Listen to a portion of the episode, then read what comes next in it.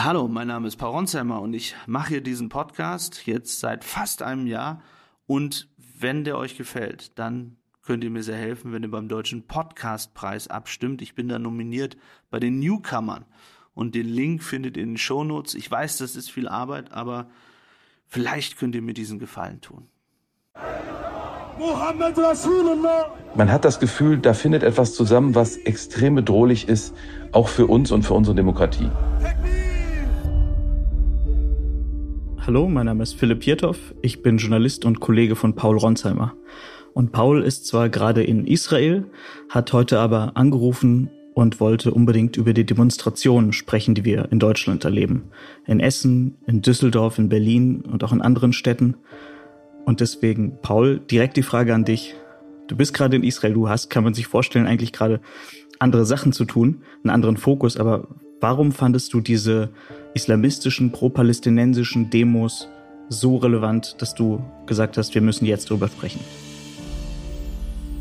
Weil das natürlich miteinander zusammenhängt, weil wir gerade erleben, dass dieser Krieg solche Emotionen auslöst und gleichzeitig die Wahrheit offenbar auf die deutsche Straße bringt. Insofern Wahrheit, als dass wir erleben, wie viele radikale Islamisten in Deutschland leben und gestern Nacht, als ich diese Bilder gesehen habe, insbesondere aus Essen zu dieser Zeit, wo eben islamistische Fahnen gehisst wurden und man wirklich nicht wusste, in welcher Stadt findet das statt und es kaum fassen konnte, hat mich das heute den ganzen Tag beschäftigt. Die krasseste Demo war doch wahrscheinlich die in Essen. Da haben wir gestern die Bilder gesehen. Das waren mehrere tausend, ich glaube, da kann man sagen, Islamisten, die wollten eigentlich für Palästina demonstrieren, sich mit Gaza solidarisieren. Und plötzlich sah man Flaggen, die ganz viele Menschen erstmal an den islamischen Staat oder an die Taliban oder an andere radikale Gruppen erinnert haben. Was hast du gedacht, als du diesen Aufmarsch gesehen hast? Mich hat es tatsächlich daran erinnert, als ich aus Afghanistan berichtet habe und gesehen habe, wie Taliban nach Kabul einmarschiert sind, beziehungsweise in den Tagen danach, und wir mit den Taliban Gespräche geführt haben. Und ich dachte, das darf doch nicht wahr sein, dass es möglich ist, dass sie auch noch unter Polizeischutz dort durch Essen marschieren können, die Heimat meiner Mutter.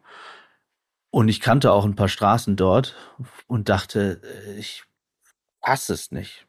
Das ist ja sehr beruhigend, äh, dass dich die Bilder aus Essen an die Bilder der Taliban-Demos in Afghanistan erinnern. Ja, also äh, so, so muss man es formulieren. Also tatsächlich werde ich das natürlich nie vergessen, wie wir 2021 einerseits bevor die Taliban reinkamen und dann danach vor Ort berichtet haben. Und da habe ich einige Flaggen wiedererkannt, die dort in der Straße in Essen waren. Und ich würde mal sagen, ohne dass ich jetzt mit den Einzelnen dort gesprochen habe. Aber das, was sie gerufen haben, deutet darauf hin, dass sie viele Dinge offenbar so sehen wie die Taliban, die gerade regieren. Und natürlich fragt man sich, erstens, wie kann das sein, dass sie so demonstrieren dürfen? Zweitens, was passiert jetzt mit denen? Und drittens, was ist eigentlich in Deutschland los? Und einer unserer Kollegen, Frank Schneider, war einer der wenigen Journalisten, die vor Ort waren. Und das sind auch seine Bilder, seine Videos, die jetzt um die Welt gehen. Und du hast auch mit ihm schon gesprochen darüber, was er erlebt hat, wie er das wahrgenommen hat. Lass uns da einmal reinhören.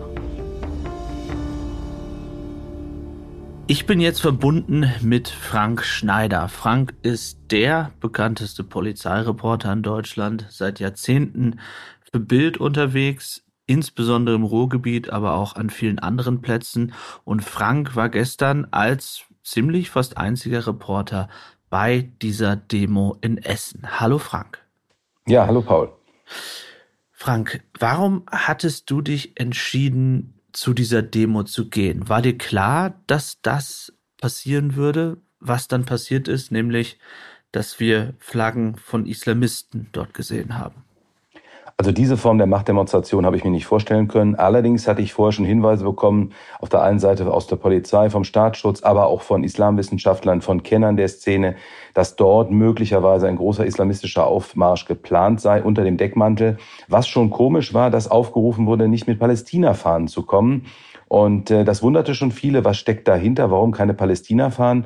Ja, und dann wurde es mit 3000 äh, Personen, äh, vorne die Männer, mit Abstand dahinter die Frauen, ganz klar getrennt, ganz islamistisch geprägt. Auch die, der Aufbau dieser Demonstration äh, ist man dann durch die Essener Innenstadt und hat unter lauten Allahu Akbar-Rufen äh, ganz klar gezeigt, äh, so nach dem Motto, das hier ist unsere Stadt.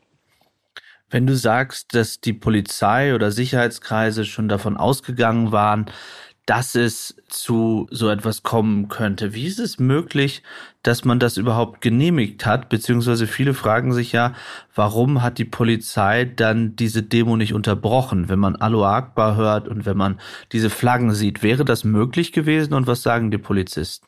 Also die Polizei sagt, das war sehr schwierig und war auch sehr schwer möglich, das zu unterbinden, weil Allah Akbar ist erstmal nichts Strafbares. Auch auf diesen Fahnen, was wir sehen, die uns natürlich an den Islamischen Staat, an die Taliban, an Terrororganisationen erinnern, steht eigentlich nur das islamische Glaubensbekenntnis. Aber es hat natürlich eine Symbolkraft und Strahlkraft. Das wissen die. Auch die lauten Rufe mit Allah Akbar, auch dieser Tawhid-Finger, das ist dieser einzelne Finger in den Himmel gereckt. Ähm, ja, den hat auch Anis Amri nach seinem Anschlag gemacht im U-Bahn-Schacht am Zoologischen Garten, hat ihn in die Überwachungskamera gereckt, weil es ist ein Erkennungszeichen unter Islamisten, unter auch islamischen Terroristen. Und das war in Essen natürlich auch ganz klar eine Machtdemonstration, aber das ist das Problem unseres Rechtsstaates. Die Demokratie ist manchmal nicht so wehrhaft, wie wir uns das wünschen, weil wir haben Meinungsfreiheit und die wird von diesen Menschen gnadenlos ausgenutzt. Die Demo war auch ganz straff organisiert. Man hat auch gesehen, da sind wirklich Strukturen hinter. Die wissen genau, was sie da tun. Sie wissen auch, wie weit sie gehen dürfen. Es waren zum Beispiel Aussprüche verboten und die hat man dann extra wiederholt, um nochmal zu erklären, dass die aber verboten sind. Also man nutzt da auch die Lücken des Rechtsstaates gnadenlos aus. Und ich glaube, wenn man da weiter so zuguckt und weiter nicht wehrhaft ist, dann kriegen wir ein riesengroßes Problem, wenn wir es nicht längst schon haben.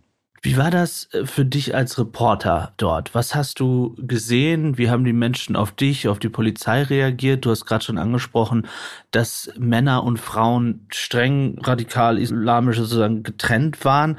Wie war es für dich dort zu berichten? Also wir sind jetzt in keiner Form, was wir leider bei anderen Demonstrationen in den letzten Tagen schon erlebt haben, in irgendeiner Form bedroht oder behindert worden. Die Ordner haben nur ganz straff darauf geachtet, dass keine Journalisten natürlich in die Demo reinlaufen. Das ist aber auch nachvollziehbar.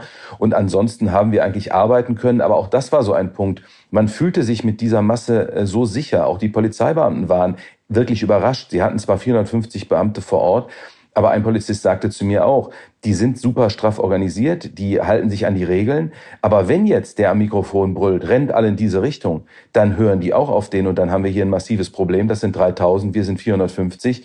Und äh, die Gruppe war sehr aufgeheizt, äh, sehr aggressiv. Man hat auch davon gesprochen, die Umma, also die Weltgemeinschaft der Muslime, müsse gemeinsam gegen den Feind stehen. Genau hat man den Feind nicht so richtig benannt, äh, weil man sich nicht angreifbar machen wollte. Man hat aber auch gesagt, es ist ein Kampf der Kulturen. Es ist, äh, wir wollen das Kalifat, wir wollen äh, die Ungläubigen besiegen und die Umma und der, das, das Kalifat und Allah werden siegen, der Islam wird siegen. Also es war eine ganz, ganz klare Machtdemonstration von radikalen Islamisten. Man muss auch sagen, auch in der Optik war das nicht nur durch die Trennung von Männern und Frauen sichtbar. Viele Männer trugen auch traditionelle Gewänder, hatten lange Bärte. Die Frauen waren zum Teil voll verschleiert, trugen Burka.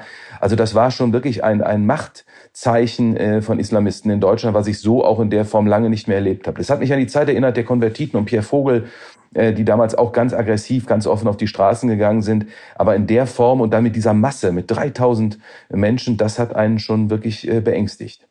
Jetzt habe ich Reaktionen von äh, Palästinensern gelesen, die selbst auch geschockt waren, die geschrieben haben bei Twitter, dass sie auf diese Demonstration gehen wollten, weil sie dachten, man würde sozusagen für Frieden in Gaza demonstrieren, dass das aber am Ende keine palästinensische Dem Demonstration mehr war, sondern eben von radikalen Islamisten. Inwieweit Siehst du das so, beziehungsweise inwieweit lässt sich das in den heutigen Tagen voneinander trennen? Ja, man muss sagen, das war zum ersten Mal wirklich massiv so, dass man äh, den, den, den, den Krieg in Gaza, den Terrorangriff auf Israel genutzt hat, für sozusagen den Kampf der Kulturen auszurufen. Vorher war das wirklich bei den Demonstrationen eher anders. Da ging es um Free Palestine, Brot und Wasser für Gaza und solche Sprüche. Hier war es anders. Der Redner hat auch ganz klar am Ende nochmal betont, also ein, ja, kann man sagen, fast Popstar in der Szene der Islamisten. Die nennen sich Generation Islam, gehören eigentlich zu einer verbotenen Organisation, Hizb ut-Tahrir, und trotzdem haben sie hier demonstriert. Und er hat ganz klar gesagt, es geht hier nicht nur um Palästina. Wenn ihr nach Hause geht, sagt es allen. Es geht um den Kampf des Islam. Alle Länder sollen zusammenstehen, egal ob wir Türken, Jordanier, Syrer, Afghanen, wer auch immer wir sind. Wir sind Muslime und wir sind eine Weltgemeinschaft und wir müssen gegen die Ungläubigen kämpfen. Also das ist dieser Global Jihad, wie er sich nennt, also der, der Kampf weltweit es gibt nur einen Glauben, es gibt nur einen Allah und der Rest ist eben ungläubig in deren Augen. Und äh, wir müssen aus der ganzen Welt mehr oder weniger ein Kalifat machen und deshalb auch keine Palästinenser fahren. Er hat das klar nochmal betont, dass er auch das deshalb nicht wollte, dass die mitgebracht werden. Es geht nicht nur um Palästina, das war auch nur eine Stadthalter-Auseinandersetzung. Am Ende ging es um den Kampf der Kulturen gegeneinander und äh, das war wirklich beängstigend und bedrohlich. Wenn du sagst bedrohlich, das habe ich auch so empfunden, allein das Video von dir zu sehen, äh, wo da diese Fahnen, Flaggen geschwenkt wurden, radikale Flaggen, ich glaube keine klassische ISIS-Flagge, aber eben eine äh, der Taliban äh, und eine weitere islamistische Flagge. Wie hast du die Demonstranten selbst wahrgenommen? Wirkten die aggressiv auf dich und gehst du davon aus, dass das was da jetzt passiert ist, zum Alltag wird auf den Straßen? Ja, also die, die, die Gruppe war, oder die Gruppe kann man ja gar nicht mehr sagen bei 3000, die, die Masse war aufgeheizt, sie war aggressiv, sie war aber auch extrem selbstbewusst. Man fühlte sich sicher und man ging mit diesen Fahnen vorweg. Und es war wirklich surreal. Es waren Bilder, die wir sonst aus dem Fernsehen kannten, als damals in Syrien der IS äh, ganze Städte eingenommen hat und einmarschiert ist. Und genauso war es, wie ein Siegeszug der Islamisten in eine deutsche Großstadt. Das hat einem wirklich Angst gemacht. Es war wie so ein bisschen Schockstarre. Es waren auch politische Beobachter da, die alle ja völlig überrollt waren von der Situation. Ich glaube einfach, dass auch die Polizei und, und der Rechtsstaat momentan noch etwas wehrlos davor stehen. Es sind alles teilweise nicht Lippenbekenntnisse, aber wenn man dann sagt, wir müssen wehrhaft sein, dann muss man Dinge auch durchsetzen. Wenn wir uns überlegen, wie bei anderen Demonstrationen eingegriffen wurde, wie äh, wenn man vorgeführt würde und auch Rechtsextreme versuchen bei Demonstrationen ganz geschickt den Rechtsstaat auszutricksen, dann wurde trotzdem eingegriffen. Hier war man so ein wenig machtlos. Dazu kam auch noch bei einer letzten Demo in Dortmund, war klar verboten, auf Arabisch Dinge zu rufen. Das war hier nicht der Fall. Es war zwar ein Übersetzer wohl ähm, seitens des Staatsschutzes da, aber trotzdem hat das ja auch etwas Bedrohliches. Da wird etwas aggressiv laut über Megafon Megafon gerufen, was die Menschen nicht verstehen, die am Rand stehen. Dazu muss man auch noch sagen, man ist durch einen Teil von Essen gezogen, wo es die große Auseinandersetzung im Sommer gab zwischen Syrern und Libanesen, offener Straßenkrieg, da gingen tausend Männer aufeinander los. Und das ist ein sehr arabisch geprägter Bereich. Und da kamen Menschen aus Restaurants, aus Cafés, die eigentlich gemäßigt aussahen. Auch die standen auf der Straße, klatschten den Demonstranten Beifall zu, den Islamisten, zeigten auch den Tauridfinger, riefen auch laut Allah Akbar. Also man hat das Gefühl, da findet etwas zusammen, was extrem bedrohlich ist, auch für uns und für unsere Demokratie. Jetzt sagst du, wir sind momentan nicht wirklich wehrhaft. Äh, aber am Anfang haben wir ja darüber gesprochen, dass bestimmte äh, Demonstrationen oder dass bei uns eben Demonstrationsfreiheit herrscht, bis bestimmte Grenzen überschritten sind, äh, beziehungsweise Gesetze verletzt wurden. Wenn wir uns jetzt anschauen im Nachhinein, was dort passiert ist, wenn wir die Flaggen sehen, du hast die Rufe angesprochen, hätte es da tatsächlich nichts gegeben, wo mit der jetzigen Gesetzeslage die Polizei hätte die Demo unterbrechen können? Oder gibt es jetzt im Nachhinein möglicherweise Anzeigen? Was sagen dir die Polizei? Was sagen die Polizisten? Ja, Sie prüfen das natürlich jetzt im Nachhinein. Sie sind auch davon überrascht worden. Das geben Sie auch in Ihrer Pressemeldung, die eben rauskam, auch zu. Sie sagen eben auch, dass möglicherweise dieses Motto der Demonstration Gaza unter Beschuss nur vorgeschoben war, um einen Islamistenaufmarsch äh, durchzukriegen. Sie prüfen das jetzt alles. Sie prüfen, was gesagt worden ist. Die ganze Rede ist aufgenommen worden von der Polizei, auch gefilmt worden. Das wird jetzt alles im Einzelnen geprüft. Aber die Frage ist, was kommt am Ende dabei raus? Ist es am Ende vielleicht nur ein Verstoß gegen das Versammlungsgesetz? Gibt es nur eine vielleicht, äh, ja, man kann fast sagen, ein Knöllchen, eine Ordnungswidrigkeit. Aber die Polizei sagt schon selber auch, dass sie überrascht worden sind, dass diese Demonstration im Endeffekt missbräuchlich benutzt worden ist und dass das Motto vorgeschoben war und es eigentlich ging um den Kampf äh, Islam gegen die Ungläubigen und äh, das Ausrufen eines Kalifats. Und äh, da ist die Polizei, glaube ich, jetzt schon sensibilisiert. Die Frage ist jetzt wirklich, was geben die Gesetze her? Muss man nicht Gesetze ändern? Muss man einfach gucken? Ich meine, wir haben während Corona Spaziergänge für Menschen verboten. Warum soll es hier nicht möglich sein, solche Machtdemonstrationen auch in irgendeiner Form wenigstens so einzuschränken, dass sie die Menschen nicht einschüchtert? Wäre gestern ein jüdischer Mensch, sichtbar jüdisch, mit einer Kippa oder einer Fahne an dieser Demonstration vorbeigelaufen, ich möchte mir die Szenen gar nicht vorstellen, die dann passiert wären. Du kennst selbst viele Polizisten, bist auch gut vernetzt äh, in der Politik. Schämt man sich in Nordrhein-Westfalen dafür und schämen sich die Polizisten dafür, dass diese Bilder überhaupt erst möglich geworden sind? Weil klar, jetzt kann man das untersuchen, aber erstmal ist das Ganze ja auch ein riesiger Propagandaerfolg. Absolut. Man ärgert sich darüber maßlos, aber sagt gleichzeitig eben auch, wir haben natürlich auch ganz ja, klare juristische Begrenzungen und wir können nicht einfach so handeln, wie es vom Bauchgefühl her funktioniert. Und wenn diese Fahnen nun mal nicht verboten sind, wenn sie nur unter Beobachtung stehen, wenn Organisationen nur unter Beobachtung stehen, aber nicht verboten sind, dann können wir nichts dagegen machen. Im Irrglauben vieler Menschen muss ja in Deutschland eine Demonstration nicht genehmigt werden. Jeder kann demonstrieren. Sie kann eben nur verboten werden. Und da gibt es für hohe Hürden, was ja auch sicherlich richtig ist für Meinungsfreiheit, wir wollen ja auch ein, ein, eine Freiheit in Deutschland, aber sie wird von diesen Menschen gnadenlos ausgenutzt.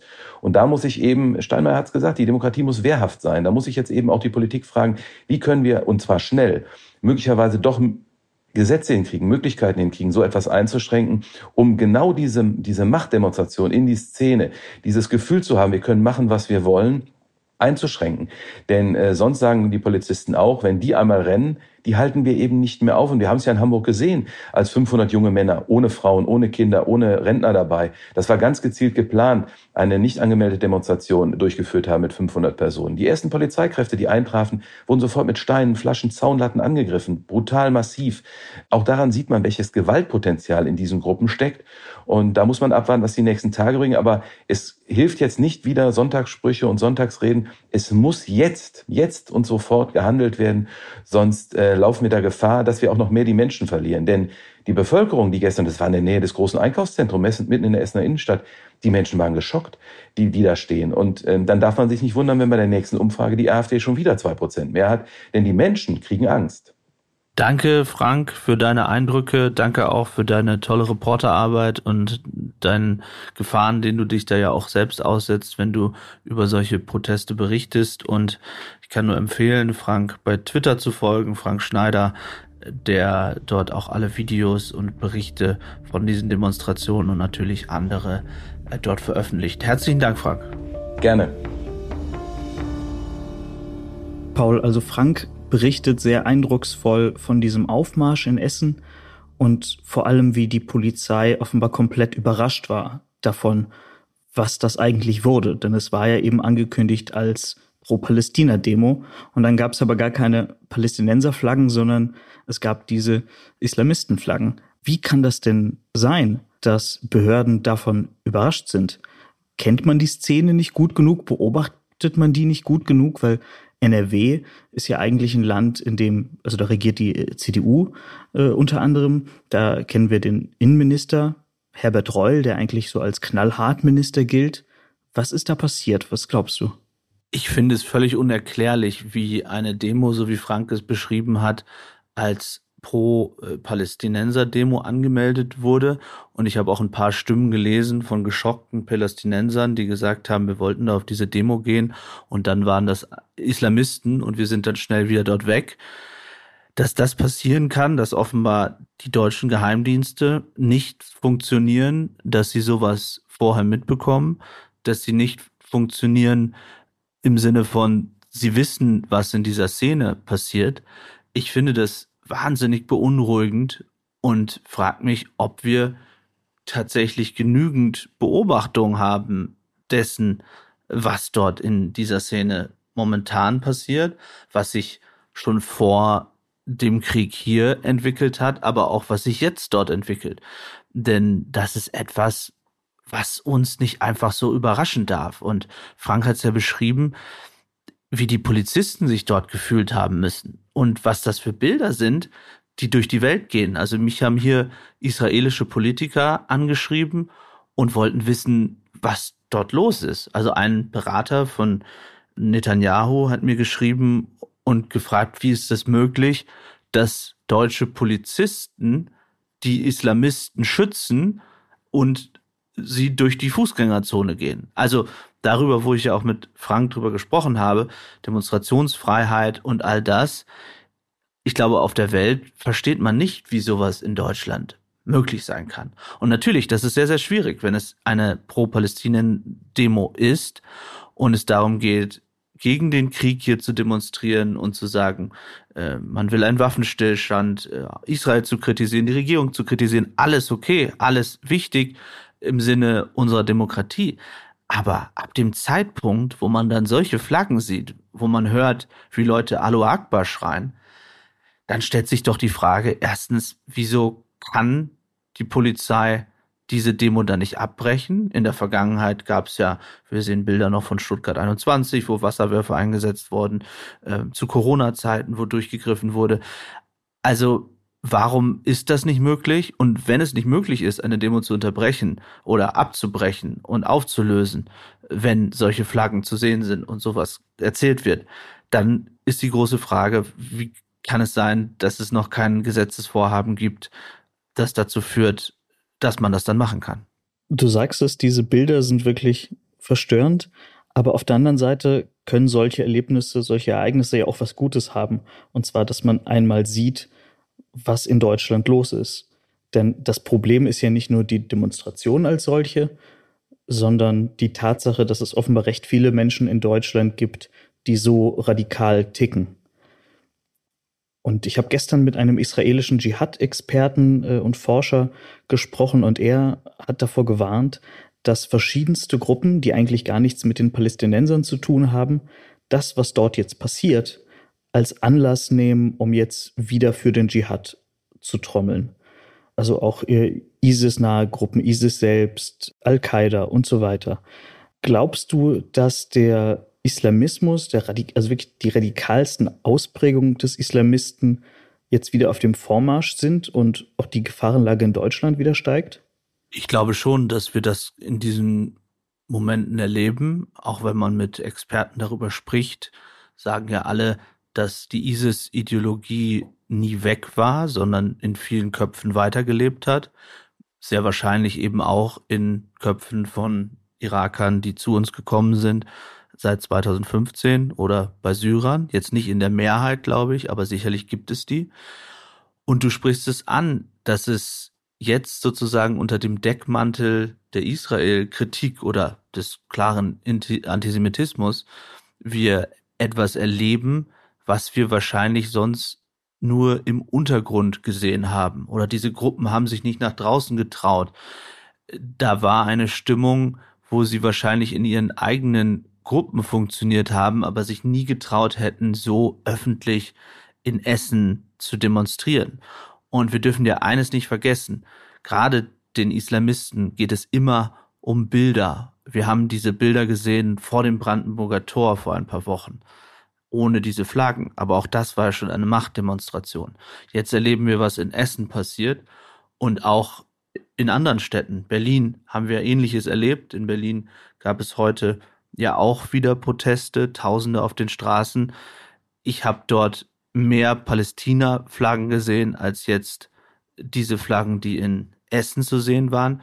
Und da müssen wir dann eben auch sehr vorsichtig sein und sehr wichtig, dass wir differenzieren, dass ein Protest, der kritisiert, der sich an die Gesetze hält, absolut richtig und wichtig ist für unsere Demokratie. Aber ab dem Zeitpunkt eben, wo das passiert, was in Essen passiert ist, muss die Polizei einschreiten. Und vor allem im Zweifel vorher einschreiten. Ich glaube aber auch, eines ist außerdem wichtig, dass sich jetzt auch prominente Palästinenser oder diejenigen, die diese Proteste in Deutschland durchführen, einfach klar von dem distanzieren, was dort in Essen und in Teilen Berlins und woanders wo passiert ist. Denn ansonsten laufen wir die Gefahr, dass das Ganze wirklich immer weiter eskaliert. Aber hältst du diese Distanzierung wirklich für möglich? Ich meine, wir haben ja direkt nach dem 7. Oktober einzelne Kundgebungen oder Demos, spontane Versammlungen gesehen. Da wurde der Massenmord der Hamas an mehr als 1400 Israelis einfach wirklich ausgelassen gefeiert. Und ich habe von den muslimischen Verbänden oder auch von wichtigen palästinensischen Stimmen in Deutschland da bislang keine Distanzierung mitbekommen. Also auch keine klare Verurteilung der Hamas. Mein Gefühl ist, dass da gerade etwas zusammenkommt in der Dynamik, die, die viel größer ist als äh, Israel und, und die Palästinenser, sondern dass, dass eben Islamisten, und zwar die radikalsten Ausprägungen davon, einfach eine Dynamik merken, dass sie wieder Leute rekrutieren können, dass sie Leute mobilisieren können, dass sie den Ostkonflikt als Anlass nehmen, um hier einfach ihre Macht auszuweiten. Und ich frage mich, und das wäre auch meine nächste Frage an dich, glaubst du, dass es eine politische Antwort darauf geben muss? Weil wir fragen ja jetzt seit, seit Wochen fast täglich Politiker an, was sie zu dieser oder jener Demo sagen. Da kommen halt oft Floskeln zurück, wie das und das hat keinen Platz in Deutschland. Äh, da muss der Rechtsstaat darauf reagieren. Aber ich glaube, viele Menschen haben den Eindruck, ja, das sind schöne Worte, aber es scheint ja nicht so richtig was zu passieren. Ich meine, Robert Habeck hat vor kurzem seine wirklich großartige Rede gehalten über Antisemitismus in Deutschland und die Antwort der Islamisten und Antisemiten darauf ist halt dieser Aufmarsch. Wo stehen wir jetzt politisch? Also erstmal gebe ich dir vollkommen recht, äh, die Muslimverbände sind ein absoluter Totalausfall seit dem 7. Oktober. Und in ihrem ganz eigenen Interesse, bei dem, was wir jetzt erleben, müssen sie aufstehen gegen das, was dort passiert. Wenn sie das nicht tun, haben sie eine Mittäterschaft. Und dann reden wir hier über eine Verallgemeinerung, die ich für gefährlich halte, denn noch einmal, absolut ist es richtig und wichtig für unsere Demokratie, dass man gegen einen Krieg, wie auch immer ich dazu stehe, du dazu stehst, auf die Straße gehen kann. Das ist wichtig. Aber wenn sie eben nicht wollen, dass es diese Verallgemeinerung gibt, dann müssen sie endlich in die Öffentlichkeit. Sie müssen klar Stellung beziehen und sie müssen diejenigen, die dort zu sehen waren, auffordern, ähm, das zu unterlassen. Was die Antwort der Politik angeht, bin ich wenig optimistisch. Du hast die Rede von Robert Habeck angesprochen. Ich habe sie auch sehr gelobt in verschiedenen Kommentaren. Aber es gab dann ein Statement seines Sprechers, glaube ich, sinngemäß, dass das, was Robert Habeck gesagt hat, sich nicht in konkretes Regierungshandeln jetzt passieren soll.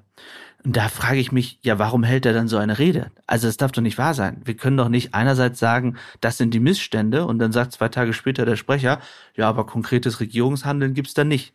Wer wundert sich denn darüber noch, dass denn die Leute sich von dieser Regierung abwenden und von den Parteien abwenden?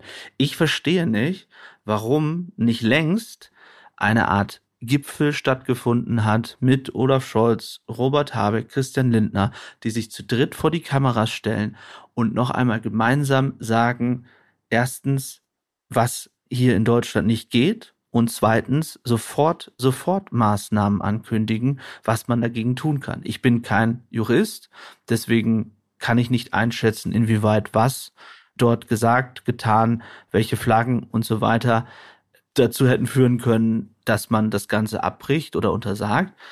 Aber noch einmal, wenn das nicht möglich ist, dann müssen Gesetze verschärft werden. Wir sind in einem absoluten Kipppunkt in unserer Gesellschaft, so scheint mir, auch wenn ich selbst nicht viel in Deutschland bin, aber ich sehe ja, was dort passiert und was sich entwickelt und wie Leute reagieren. Und wir lassen die Menschen mit ihren Gefühlen gerade völlig alleine. Jemand, der diese Bilder sieht, die wir beide gesehen haben, über die wir gesprochen haben, das, was Frank berichtet hat und was ja Millionen Menschen bei Bild und anderswo gesehen und gelesen haben. Sie werden von der Politik völlig alleine gelassen, auch in ihren Emotionen, in ihrer Wut. Es wird nicht über Lösungen gesprochen, sondern das Einzige, was man als Reaktion hört, sind Floskeln. Wir hören als Reaktion auf Palästinenser-Demos in Berlin Floskeln und zwei Wochen später wird es noch radikaler in Essen und wir hören wieder Floskeln. Ich glaube, wenn die Politik das nicht versteht, dann wird es ganz düster in Deutschland.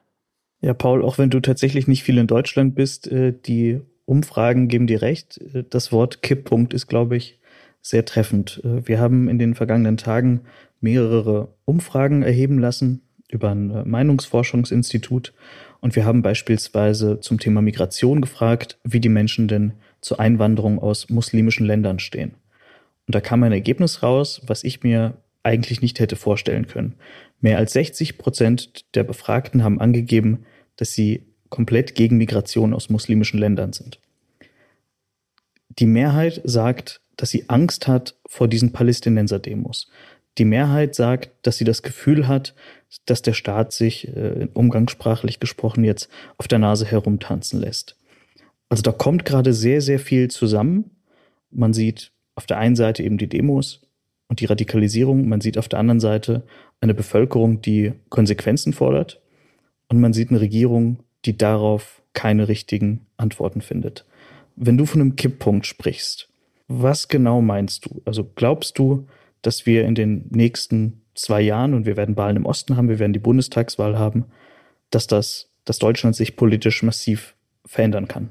Wenn die Politik das nicht versteht und auch keine Antworten findet, und mit Antworten meine ich eben nicht Floskeln, sondern erstens eine klare Ansprache an die Bevölkerung. Das, was Robert Habeck gemacht hat, war ein Anfang, aber wenn sein Sprecher oder wer das gesagt hat, dann wieder einholt und sagt, da geht es nicht um Regierungshandeln, dann ist es am Ende lächerlich und dann führt es genau zum Gegenteil. Ich finde auch der Kanzler ist gefordert wie noch nie und er muss endlich auch eine Sprache finden, die Menschen erreicht. Er tut immer so, als sei Kommunikation am Ende irgendwie etwas Lästiges, was man nebenbei machen kann. Und in Wahrheit geht es ja um das wahnsinnig kluge und strategische Politverhalten von Scholz und er ist der Politiker, auf den man sich verlassen kann und so weiter und so fort. Das mag in normalen Zeiten, ich nenne es jetzt mal die Zeit vor Corona, Ukraine-Krieg und dem hier, äh, funktioniert haben. So hat Angela Merkel ja auch regiert. Aber das funktioniert jetzt nicht mehr. Und ich mache mir auch aus anderen Gründen Sorgen. Ich mache mir nicht nur Sorgen, was das politisch bedeutet, und wen die Menschen dann wählen könnten, sondern ich habe auch Angst um meine muslimischen Freunde. Ich habe schon mehrfach darüber berichtet, dass ich viele Freunde habe, die aus Syrien sind, auch aus Afghanistan sind. Und da gibt es sehr viele, die sich sehr gut integriert haben. Das gehört eben zur Wahrheit auch dazu. Die sind ja zum Teil auch geflohen vor dem, was sie hier jetzt auf deutschen Straßen sehen. Absolut. Und da gibt es ja auch viele richtige Beiträge, die genau das thematisieren. Kesh Rauberos zum Beispiel, der als äh, Kind glaube ich, aus Afghanistan kam, der das getwittert hat, der auch einen Podcast hat zusammen mit Düsen Tecker ähm, und sich da geschockt gezeigt hat, dass sie einst vor denen geflohen sind und was sie dort jetzt gerade in Essen auf der Straße sehen. Oder unser Kollege Iman Sefati, der aus dem Iran genau. kommt und der auf all diese Demos geht und wirklich sehr mutig und großartig dokumentiert, was da passiert. Wahnsinnig mutiger Reporter, dem man auch unbedingt folgen sollte. Iman Sefati findet man bei Twitter und man findet viele Videos, die einen mit offenem Mund dort stehen lassen, weil man sich fragt, wie kann das sein? Das, das darf doch nicht sein. So, und diese Menschen werden natürlich jetzt in einen Topf geworfen mit denjenigen, oder was heißt natürlich, es passiert bei einigen Menschen zumindest, die dort mit islamistischen Flaggen auf der Straße sind. Und ich mache mir genauso um diese Menschen Sorgen. Es ist echt grausam.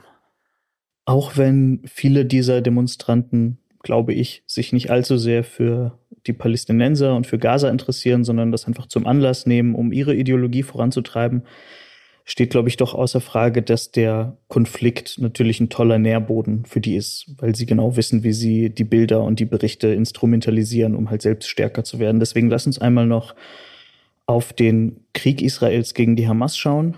Die Bodenoffensive hat ähm, erstmal relativ verdeckt begonnen, aber sie hat begonnen. Also die Israelis sind äh, mit Bodentruppen reingegangen und man wusste gar nicht genau, ist das jetzt wirklich der Beginn der Bodenoffensive oder ist das wieder nur ein kleiner temporärer Einmarsch? Jetzt ist es soweit.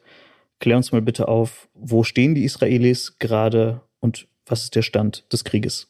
Also das, was äh, die israelische Armee uns sagt, und ich habe in dieser Woche Verteidigungsminister Galant treffen können, zusammen mit wenigen äh, US-Reportern, ist, dass sie keine Feuerpause wollen, wie die USA es ja gefordert haben. Da ging es um humanitäre Güter und um die Frage auch der Geiselverhandlung. Wir erleben also einen zunehmenden Zwist zwischen den Amerikanern und auch Israel, auch wenn man das öffentlich nicht so ganz hört, aber das ist das, was ich höre aus verschiedenen Quellen. Das zeigt, dass die USA und andere unter Druck sind, weil die internationale Empörung über zivile Opfer zunimmt durch Luftschläge. Äh, die Israelis sagen, dass sie sehr gezielt vorgehen, aber natürlich gibt es tote Zivilisten und das führt in großen Teilen, insbesondere der arabischen Welt, äh, zu großer Empörung. Das ist die politische Situation, in der wir momentan sind. Die militärische zeigt sich so, dass Israel mit Bodentruppen vorangegangen ist. Sie sagen, sie hätten Gaza City eingekesselt. Wie werden sie jetzt weiter vorgehen? Man geht davon aus, dass es noch eine weitere Zeitraum Luftschläge gibt, insbesondere gegen die Tunnelsysteme, die ja entwickelt wurden, um dann die Israelis in Tunnelkämpfe zu verwickeln. Das wollen sie irgendwie, wenn es immer geht, verhindern, deswegen die Luftschläge. Und dann, das sagen Experten, geht man davon aus, dass dann die Bodenoperationen weitergehen. Aber nicht, wie man sich es vielleicht am Anfang vorgestellt hat.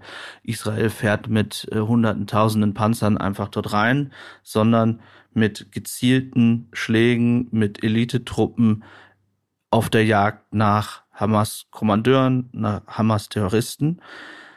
Dennoch stelle ich mir die Frage, wie lange hält Israel sozusagen auch diesem zunehmenden Druck stand.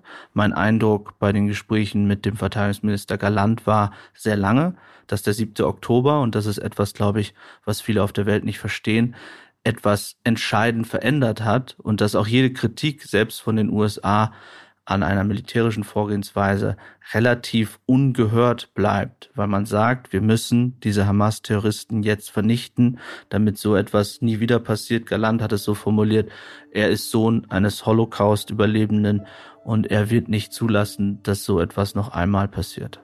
Paul, das ist ein gutes Schlusswort. Vielen Dank für deine Berichte, deine Einschätzung und danke auch an die Zuhörerinnen und Zuhörer. Ihr könnt natürlich eine Bewertung dalassen, den Podcast abonnieren und bei Spotify die Glocke aktivieren, damit ihr jedes Mal benachrichtigt werdet, wenn wir mal wieder am Wochenende oder unter der Woche zu ganz unchristlichen Uhrzeiten eine Sonderfolge produzieren. Und wenn ihr Anmerkungen habt, Lob und Kritik, schreibt bitte nicht mir, sondern unbedingt Paul Ronsheimer auf Instagram, über Twitter, per E-Mail, wie auch immer ihr wollt. Paul, bis zum nächsten Mal. Ich bedanke mich bei dir, Philipp, dass du an einem, äh, was ist das heute für ein Tag? Ich vergesse es immer Samstag so spontan. Trotzdem Zeit hat es, eine Folge aufzunehmen. Vielen Dank. Immer eine große Freude. Ciao, ciao. Ciao, ciao. Danke fürs Zuhören. Es würde uns sehr freuen, wenn ihr den Podcast abonniert, eine Bewertung dalasst und natürlich die Glocke aktiviert, damit ihr jedes Mal benachrichtigt werdet, wenn es eine neue Folge gibt. Redaktion Philipp Pietow und Antonia Heyer. Aufnahmen aus aller Welt Vadim Moisenko und Georgos Mutafis. Produktion Serda Dennis.